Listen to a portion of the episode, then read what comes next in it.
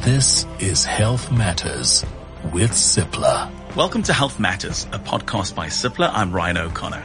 Now these days it seems you can't avoid a certain topic no matter what you read or watch or listen to. And that topic is mental health. It's in the news with the Olympics. It's all over social media. And nowadays when people ask, how are you? It's just not a formality anymore. So, to say we're living in a strange and difficult times might sound like a cliche, but the fact is life is pretty challenging for most of us at the moment. So today I'm very pleased to speak to a very special guest, Jeannie Cavey, a clinical psychologist who works with individuals, couples, families, groups, children, and adolescents. And, of course, she's here to guide us through managing our mental health during volatile and uncertain times. Hi, Jeannie. Good morning, Ryan. It's so nice to be here. Absolutely. So refreshing to talk to you. What makes one mentally healthy or unhealthy? I think let's start there. Okay, so I think it's about two things really. It's about the effective regulation of your central nervous system and your ability to attach and form meaningful and sustainable relationships.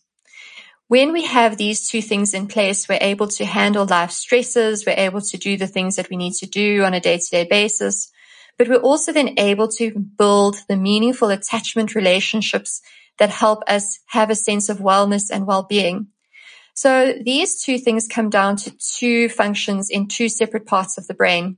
The first one in terms of regulation and attachment come down to a, a, very special structure in the middle of your brain called the amygdala and how regulated that particular structure is. And then when that is all working well, that has got to be the foundation of our, our mental health. When that's working well, we also need to have interactional skills um, in order to be able to build and manage meaningful and sustainable relationships. Okay. Well, obviously we know the past 18 months and, uh, you know, every, every month with we, we, we, it's another month in 1920. Soon it's going to be two years, uh, that this pandemic has played a role in our life. Um, the effects of this have been vast on mental health amongst adults and children. And you must be seeing quite a bit of that.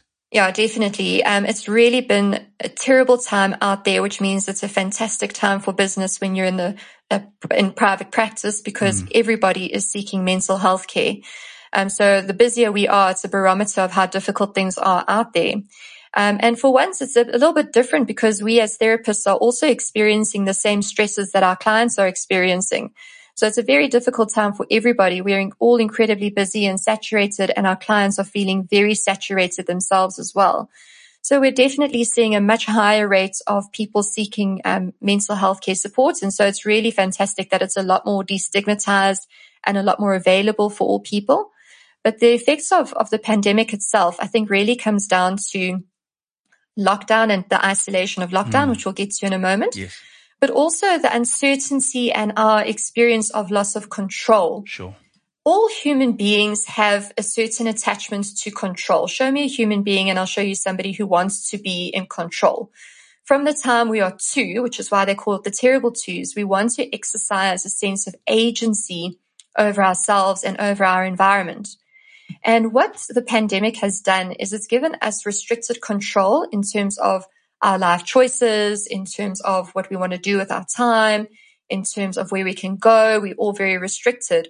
But it's also given us this terrible experience of not being able to predict the environment. Mm. Um, and COVID in particular is quite a, an unknown entity to us. It doesn't behave in the same way that other viruses behave. Um, we often hear of people who are, partners who live in, who sleep in the same bed. One of them gets COVID, the other one doesn't. We, in the beginning, we really wanted to believe that um, certain comorbidities meant that you were unlikely to survive. But if you didn't have that, you'd be okay. And we're seeing that that's not strictly true anymore. So COVID, um, in general, is making it very difficult for us to have a sense that we can reasonably predict the environment, which is making us feel very out of control. Mm. And our central nervous system reads that lack of control as a threat. And it's just as much of a threat as being chased by a lion or having sure. a gun to your head. Yeah. But it's been for such a long time now and there doesn't seem to be a meaningful end to it that we're all getting into COVID fatigue and burnout. Yes. Because there isn't a closing off of that fight or flight response.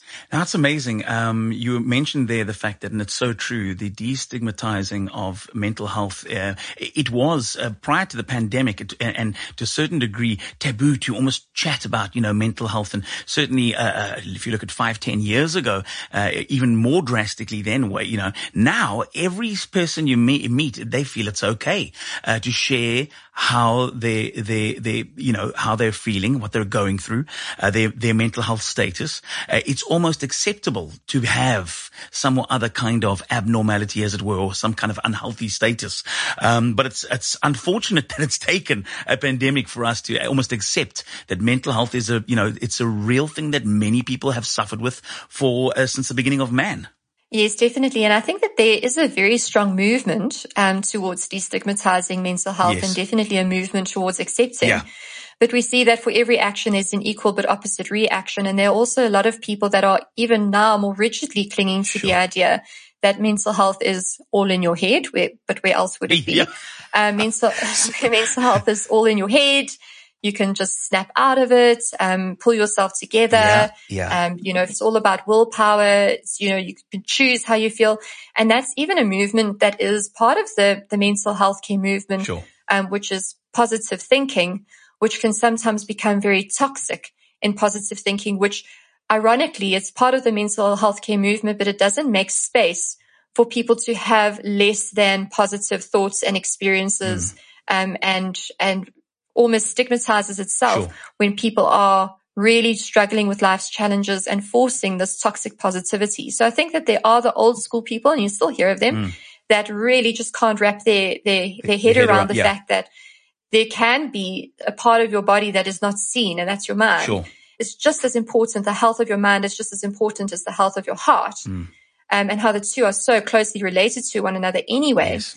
So you do get those old school people that are, are naysayers and criticizing, um, like Meghan Markle and, um, and Simone Biles, or criticizing them for coming out and notice that both of those are also women. Sure, sure. And we don't have a lot of people except for, um, Michael Phelps, for example, yep. has, has been speaking a lot recently about his mental health challenges but a lot of people still criticizing them. And then also in addition to that, we have to just be mindful of toxic positivity, yes. which doesn't make space for the pain and discomfort of being alive sometimes. Oh. Um, you also touched on the effects of lockdown. And I think immediately when I hear the word lockdown, I, I do, I feel caged. I feel like there's walls and barriers around me. I feel limited as to what my options are. I feel entrapped. I feel claustrophobic. These are things that come to mind when I hear the word lockdown. Now I have learned how to deal uh, with that word and how to, you know, separate my anxiety around that word from the reality of what my, my day to day living is. But the reality is that the effects of lockdown have been vast on people's mental health. And by people, I mean adults and children. Mm, definitely. It's kind of like that, you know, human beings are very sensitive to paradox and paradox is an instruction that has the opposite effect of its intention.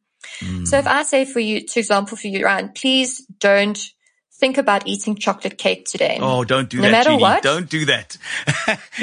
don't think about chocolate cake or even cheesecake. Oh, stop don't it. Don't think about any. Jeannie, you know me so well. In fact, definitely not after this podcast. Don't go to your favorite coffee shop and no. get your favorite chocolate cake or cheesecake. That's exactly what I'm going to do now, Jeannie. You know that I'm going to go from here exactly. because you said no. I'm going to go and I'm going to go buy the biggest slice of, of New York cheesecake. Oh my goodness. Okay. Now I also want some cheesecake. um, so that's what we're like as human beings. We're sensitive to paradox. So when we get um, an instruction, we typically want to do the opposite. Right. Of that instruction when there's a very particular kind of instruction that has a paradoxical impact. And lockdown is just one of those instructions. So most people actually don't mind spending time at home, enjoy having a weekend off from social obligations. It's, it's all right. But as soon as you're told that you may not leave your home, that you may not go to the gym, that you may not gather with your friends, then it creates a bit of a paradox where that's all you actually want to do. Mm. So the lockdown has got that paradoxical and like, like you said, that word lockdown. Mm. And it's actually wild for us to think that this is our reality. Um, had you told us two years ago that we would have curfews, that we would be restricted in when we could go to buy alcohol, um, that we would be restricted from going to weddings and funerals, we never would have believed it. And for some people, it feels very dystopian, almost like we're living in an episode of The Handmaid's Tale. Sure. Where the government has got increasing, again, control over our lives, and we have a relative sense of loss of control over our lives. So in addition to that, you know, loss of control and the paradox, there is also the effect of isolation itself on the central nervous system because our central nervous systems are not built to be in isolation. Mm-hmm. We have a, a, a need for what we call co-regulation for my central nervous system and your central nervous system to get together and regulate each other, almost like, like an earth wire and a live wire and we take turns. One of us will be the earth wire and the live wire will get a chance to, to earth itself. Mm. And then the other person will be the live wire and you'll be the chance to be the earth wire. And when we don't have that, our neurons tend to get into a little bit of chaos and we start to become in isolation, what we call a closed system where it becomes very difficult for us to reality validate. It becomes very difficult for us to down regulate. And then that can build anxiety. And then what do we do when we're anxious is we isolate. Mm. And the more anxious we become, the more we isolate and the more we isolate, the more anxious we become. And we know this from studies of solitary confinement, yeah. Where they look at the psychological impacts of having people in solitary confinement.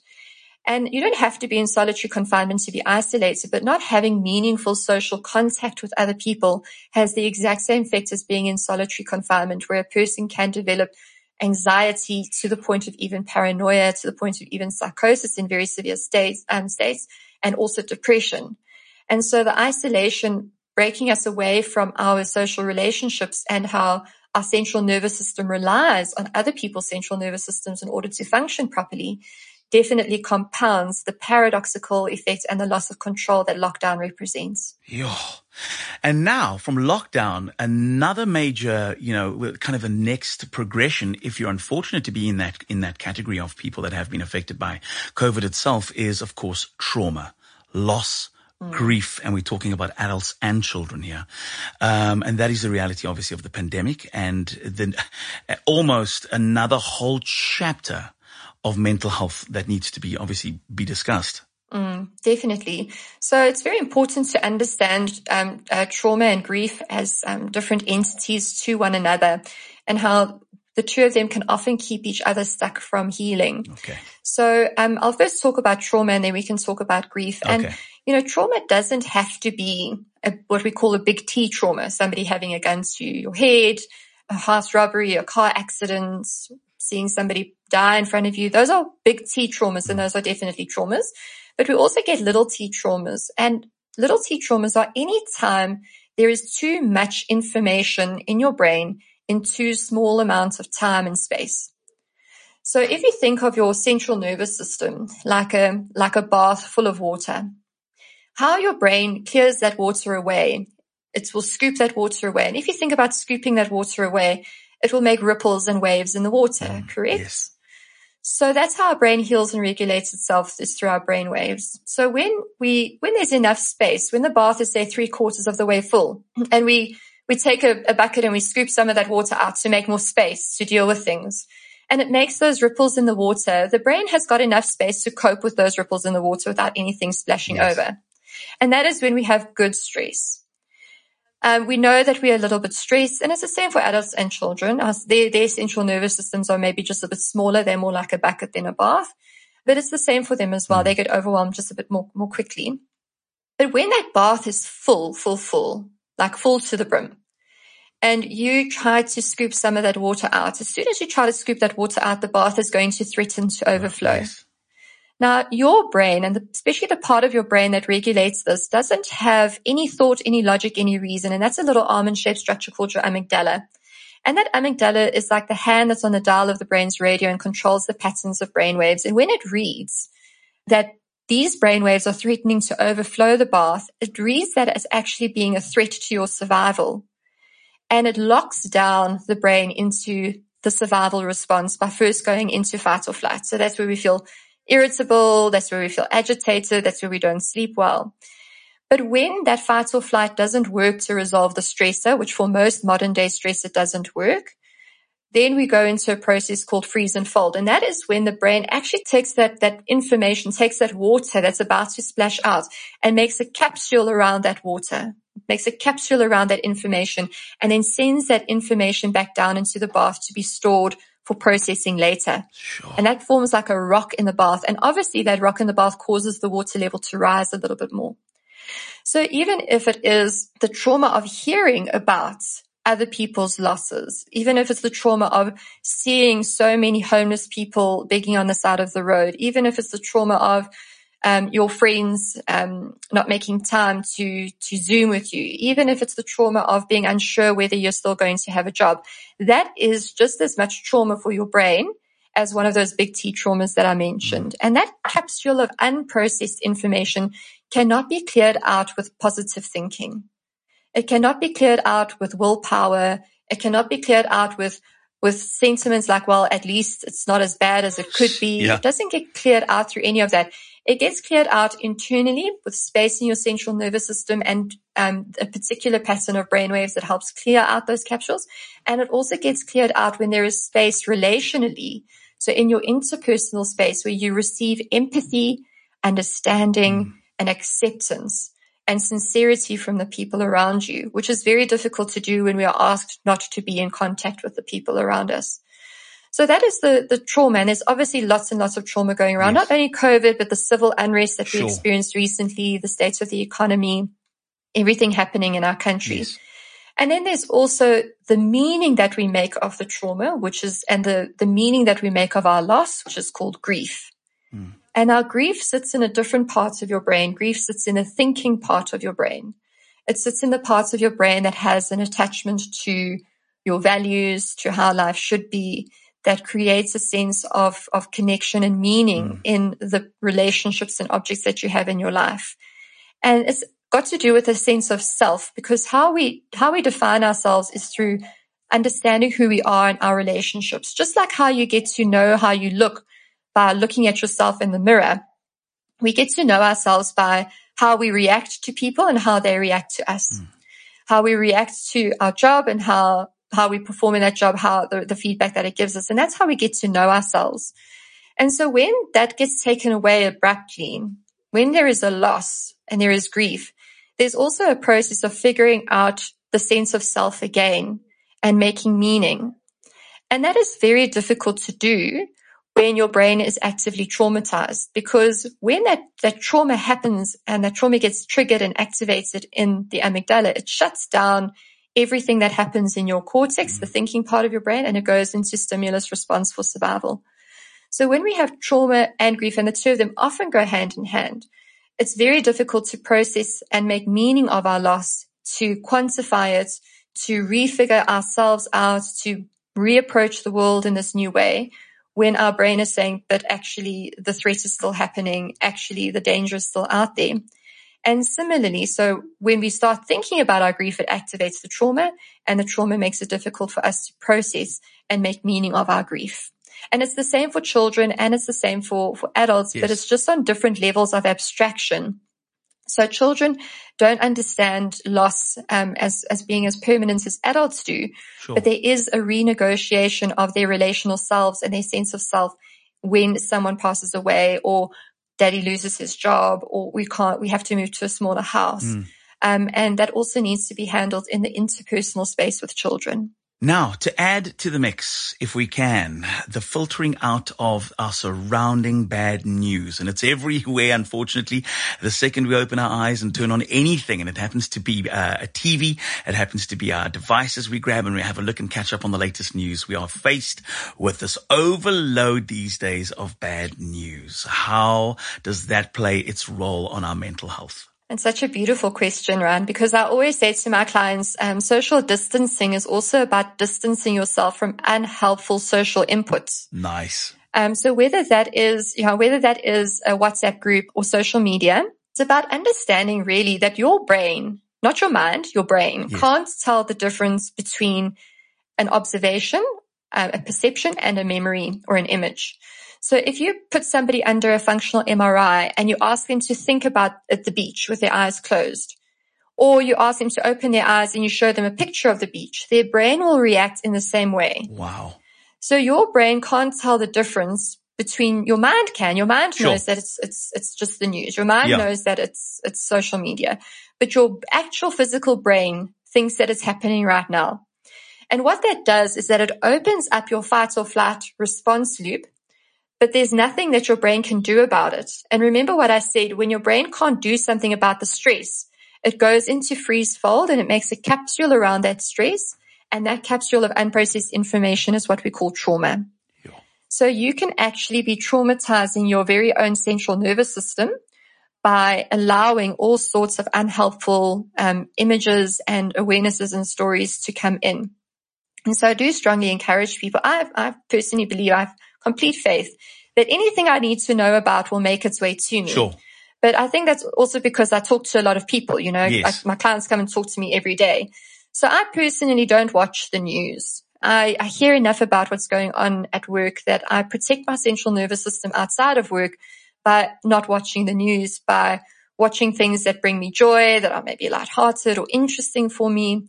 And also looking at the people on your social media feed that typically tend to fearmonger, that typically tend to activate your central nervous system, that typically tends to open up that fight or flight response and not give you a way of closing it, which is going to cause your brain to go into that freeze fold, which is that shutdown, immobilized. There's nothing I can do about it.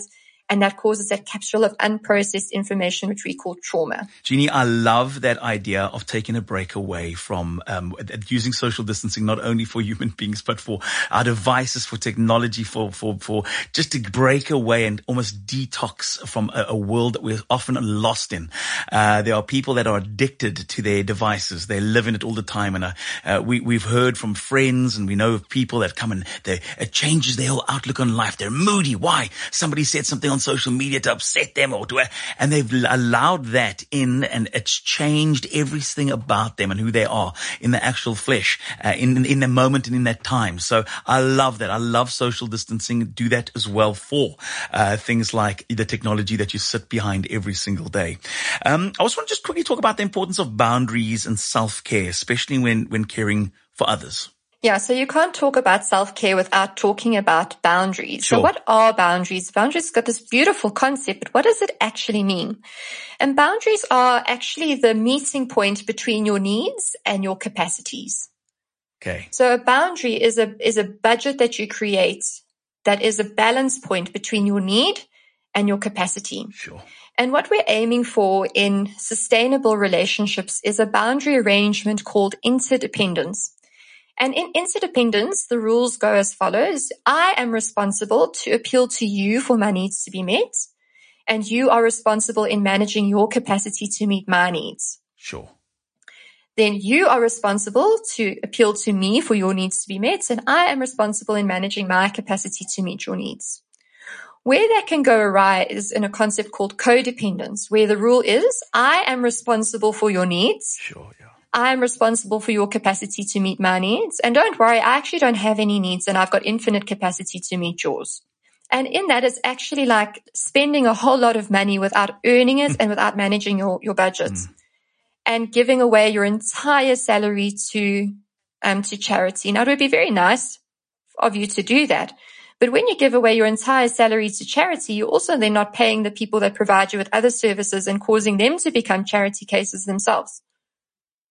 So in trying to solve that problem is actually the solution that becomes the problem. Mm. So having sustainable boundaries is of benefit to everybody, not just to you, but to everybody, because it means that the relationship can continue. And a very important part of boundaries is shifting that rule from what you are responsible for. So a lot of people, for example, won't ask their loved one for something because they don't want to inconvenience others. So they, instead of asking, will wait for others to offer, but people don't always have the same needs and don't know that they need to be offering it and when they need to be offering it. And we've got this terrible concept in our culture that sincerity and spontaneity are the same things when it comes to needs. I hear from, from, um, people all the time, especially wives, but why should I ask my husband for X, Y, Z? He should just know. Well, he doesn't know because his brain is wired differently Sure. to yours. Um, and it's like asking him to think of a, of a, of a new color, a whole new color that he's never seen before. So rather explain it to him Cerise, and ask Cerise. and then see what happens. Cerise. I'm just saying this. I don't, that just popped into my head. I'm sorry to interrupt 100. you, but I'm just saying cerise because, uh, you just reminded me of my wife who asked me to think of a different color the other day and I couldn't. And so cerise has just popped into my head. Yes. And my wife's often asking me for different colors and I don't know, Jeannie. I just don't know. Yes, rather say hot, rather say hot pink. I'm yes. sure you've got a frame of reference for hot pink, but not cerise. Okay, that's a beautiful example, right? Stunning. So yes, rather just be clear and explain. So you know, interdependence is about giving other people the opportunity to manage their capacity to meet your needs, yeah. and that actually frees you up to express your needs. Mm. And it's also about not taking responsibility that other people's needs are not automatically your obligation. Your ultimate obligation is to maintain the sustainability of the relationship by maintaining mm. boundaries. So it's important to then know yourself very well. Sure. To know what you need and to know when you're reaching your capacity. And that's where the self care comes in. So self care is about being very intimately involved with yourself so that you know yourself very well. You know, a lot of people, especially when they have children, they will be able to tell you exactly what that child has eaten exactly what the consistency of their morning stool was. Yeah. yeah. They'll be able to tell you how many millimeters of water, milliliters of water that child has, has been drinking. They'll be able to tell you everything about that child, but you ask them, okay, so did you take your multivitamin? And they say, oh, I can't remember. yeah. So if you look after yourself like you would look after your child and be so intimately aware of yeah. yourself as you are of your child or your pets or whoever's important to you, then that's then that gives you an opportunity to get to know your needs and also gives you an opportunity to get to know your capacity and when you are at the limit of your capacity. Absolutely. And it's incredibly important to notice that early on because most of the time, by the time we can recognize that we're actually um, at the limits of our capacity, we are already out of our frontal lobe, out of our cortex and into our subcortex and into our amygdala, where we don't actually have the capacity to do anything about it. And then it's too late and then we have a breakdown or we have a meltdown or we have burnout. Yes. So getting to know yourself incredibly well is a very important part of self-care. And for all those people that are, um, yes, they're pleasers, they're yes people, they're yes, yes, yes.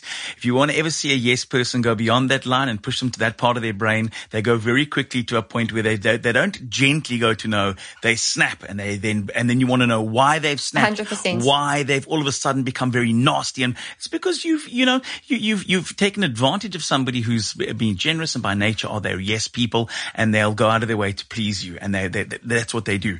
Uh, and communication there again, Jeannie, obviously is key. Don't be afraid to communicate. Tell people how you feel that you are at the moment got too much on your plate to handle and you can't unfortunately do this for them. They will understand you're only human. Uh, I want to know at what point, Jeannie, does somebody go, okay, listen, I'm in a place where uh, I, I need to talk to somebody about it. I need to reach out to someone like yourself, Jeannie. I need to sit down with you, talk to you about what I'm going through, but I, I, I no longer can deal with, with this by myself. It's beautiful. I loved what you were saying just a moment ago. I want to just touch on that. It's what was, I, I call that the guilt resentment seesaw. So an over accommodating person will agree and agree and agree and yes. start to build up resentment and they get the resentment gets so high that eventually when they do say no, there's so much momentum behind it that it comes out as a very harsh and hard no and an overreaction. Yes. And then they feel guilty for that reaction, start absorbing again and then build up their resentment. So I love that what you point out there, the guilt resentment seesaw of being over accommodating, which another word for over accommodating is people pleasing. But coming back to your, your question about how do you know when it's time to seek help? Yes. So somebody actually asked me the other day, like, how does a person know when they need to see a therapist? And I actually had to think about it. I said, well, when there is a mismatch between what you are trying to do, what you're trying to achieve and the result that you're getting, and you've run out of, of solutions. Mm. So anytime in your life where you have an objective, you have an aim, you have an intention, but you seem to be missing the mark and you're not getting what it is that you want out of a situation or a relationship, and you've used up all the solutions that you already have available to you in your role repertoire, in your frame of reference, then it's a good time to see a therapist when, because therapists can help with also, and like I always say, we don't help people with their problems. We help people with their problem solving. Sure. And we help people to develop new ways of tackling their problems that bring about um, a range of new solutions that weren't available to them before. Um, in terms of burnout and stress, um, a very good way of knowing that something needs to happen, that you need some kind of intervention or assistance is by looking at your sleep as a very good indicator. So when your sleep goes haywire, um, looking at your self-medicating behaviors. Are you maybe drinking a little bit more than usual? Are you maybe eating a bit more delightful um, New York cheesecake than usual? yes. Are you maybe doing other behaviors that are intended to be self-regulating but can be harmful, like cutting, for example? Mm. Do you feel agitated if you miss a day at the gym? And also, how are things going in your relationships? If you're finding that you're not functioning in your relationships, you're not the self that you like to think of yourself as being in your relationships and you're having unpleasant interactions with the people around you, it's a good sign that there's something amiss either in terms of your brain's ability to regulate itself and help you have access to your relationship tools and skills, or that in your training in life through your developmental years and the experiences you've had, you don't have certain tools that are important for this particular problem in this particular relationship. So I would say that is when you know it's time to speak to a mm-hmm. therapist or get some kind of help for whatever it is you're facing. Jeannie, thanks so much for your time and thanks so much for your advice and, and clarity on issues of mental health. I think it's vital at this time. Oh, it's such a pleasure. Thank you so much for the initiative and it's a real privilege to be with you all. Stunning. That was Jeannie Cavey. Thank you for listening to Health Matters brought to you by Cipla. I'm Ryan O'Connor. If you are listening on Apple Podcasts, please remember to rate and review the show. And of course, we will be back next week with a brand new episode. You've just enjoyed Health Matters with Cipla.